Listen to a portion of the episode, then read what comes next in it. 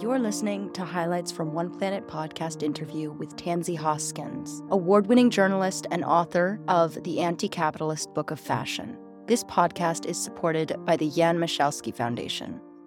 I definitely believe at the moment that the fashion brands, big fashion in particular, like they just exist to exploit people. It's an excuse to exploit the poor, basically. Like I see fashion as part of this very extractive global economic society where 100, 150 years ago, that extraction was very obvious. You had the enslavement of people, you had, you know, t- taxation, you had literally armies turning up and occupying the land that they wanted and just taking whatever resources resources or land. These days, like it is, it's more subtle, but the brands are still following those colonial pathways.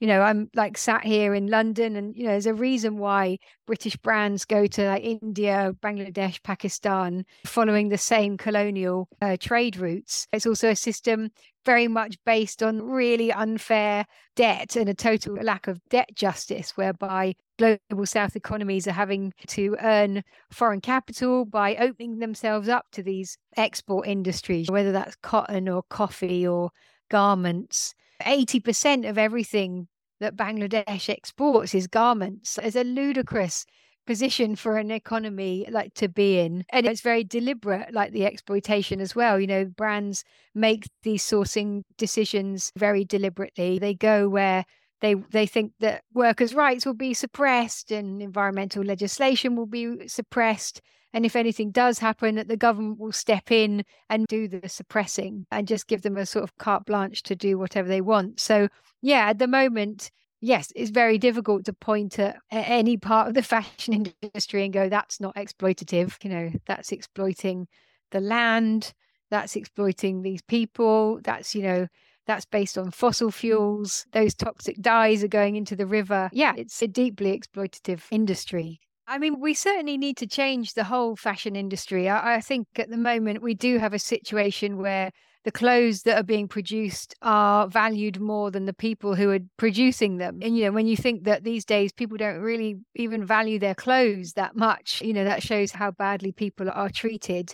Um, I definitely believe we need a, a global Green New Deal, which will involve massive structural degrowth of the fashion industry. But as you say, we have to make sure that we don't just repeat the sacrifice zones that we're seeing anyway with climate change, whereby we say to the 4 million garment workers in Bangladesh, okay, you know it's been great. You've you know you've made several billion bits of clothing but like we're off now and you know you have no more jobs and no more no infrastructure and so yeah it has to be just transition. But i think it's in many ways like it's a bit of an exciting opportunity whereby we could really overturn this global export economy. That's how i see the fashion industry essentially is that it fits into this pattern that started with colonialism whereby the global south is just there to kind of service the global north. And in the case of the fashion industry, the land and the people and the resources are just there to service global north corporations, the big fashion players, to the detriment of, you know, the majority of people in this world.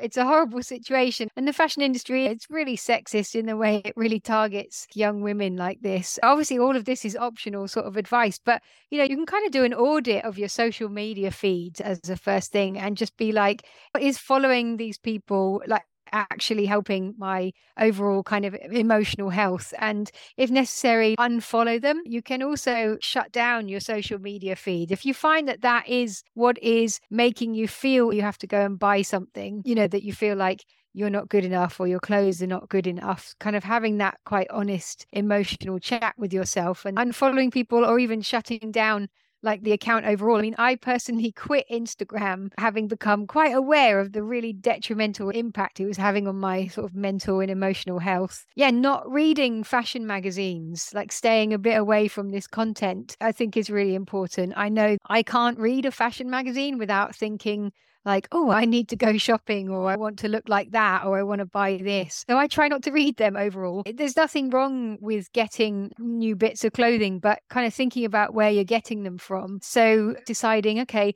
I'm not going to buy anything new for the next year. I'm going to go instead, I'm going to go to like charity shops, thrift stores. I'm going to do Depop and Vinted and eBay and get into the excitement of secondhand and indeed like making stuff as well. And you know to like develop a new skill and stuff is always really good. But also not being super hard on yourself is really important. And just kind of thinking okay like i am up against like the consolidated powers of the biggest brands in the world whose sole purpose on earth is to convince me i'm not good enough and that i need to buy their crap basically. Finally like a great antidote to all of this is becoming like a bit more of a fashion activist and really engaging in like where you know where the stuff comes from and what it's made of because it's a very different experience going into a shop and seeing for example a made in bangladesh label or currently like a made in myanmar label when you know the lived reality of the people in those factories. So i think ultimately that's the way of totally changing your mindset. But yeah it's a lifelong project. Like i'm not there yet. Nobody's quite there yet. Nobody's perfect what is it that we're trying to sustain when we talk about like sustainable fashion? So I think something that is like really kind of anti capitalist or actually sustainable has to be really not engaging with this fashion system. And, you know, there would have to be sort of no like exploitation or like absolutely minimal exploitation within that. So, yeah, it's very difficult. I mean, there's definitely like small brands that are doing a much better job than a lot of the big players and are kind of creating a blueprint for a future society and showing, look, we can make beautiful things without like trashing the planet and you know without exploiting people to the extent that we see with the big brands. And so i think that's really important because like yeah i want to change the world but i want to change the world for the better. I want to be able to show people look like if we degrow the fashion industry or if we overthrow capitalism or whatever you know live in harmony with the biosphere whatever it is that actually things are going to be better for everyone. We're not doing this so stuff can get worse. We want to do it so so things can get better. I think we first of all have to take the idea of perfect existence off the table right? So if we're not trying to be perfect then I think there are some interesting avenues that that we can explore where we can all definitely do better. So, yeah, I think repair is a really important thing. So, becoming knowledgeable and like fluent in repair and repairing your clothes is really important. Finding way to exchange clothes that is not based on just buying new clothes from brands is really important. I think that the secondhand market sort of peer to peer market, sort of Depop type things, is really interesting and important. Charity shops are important. Like, obviously, the model at the moment, where then loads of the secondhand stuff is exported, is not working at all. But having these kind of hubs in our community where there's a surplus of clothes that people can get in an affordable way is really important. And the sort of anarchist tradition of free shops. Like in in my neighborhood, there's like a warm coat collection that happens in the winter. At the moment, there's a free shop for like uh, baby and children's clothes that's going on. You know, these are signs of like the cost of living crisis in the UK. So they're not like, it's not like something to be super cheerful about, but it shows that there are these other ways of exchanging this surplus of clothing that we have. But I think number one, like if you want to be like an anti-capitalist fashionista, if you know we're going to create that today, it is like being an activist within the fashion industry right? So it's not really how you look, it's kind of what you do. And at the moment, that is for me like standing in solidarity with the garment workers 80 odd million people who are on the front line of capitalism and in the garment industry and yeah and showing up for them like with the living wage campaigns and the anti gender based violence campaigns and these kind of things and you know sticking up for land defenders and the protesters in Myanmar the people defending the rainforest in Brazil. Like I think that's where you can start kind of living the political ideology of anti capitalism capitalism. And we've got to kind of free ourselves as well. Like, is capitalism that wants us to sort of fixate on our appearance and our sort of consumer choices. Whereas I think if we kind of free ourselves from that and go, yeah, that's fun, like that's a thing we can do. But the main thing I'm going to concentrate on is how we change the world in a collective internationalist fashion. I think then we start getting towards being anti capitalist fashionistas, definitely.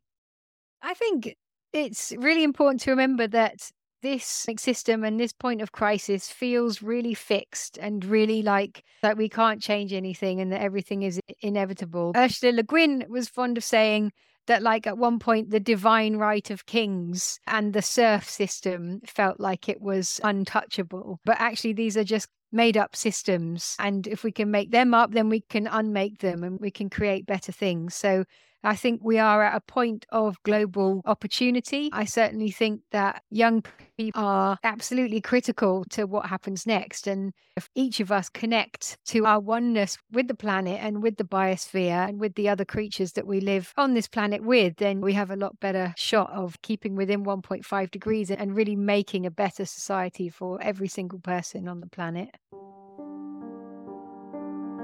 We hope you've enjoyed this program and listening to the highlights of this podcast. If you'd like to get involved in One Planet podcast or learn more about environmental projects, click on the subscribe button. Thank you for listening.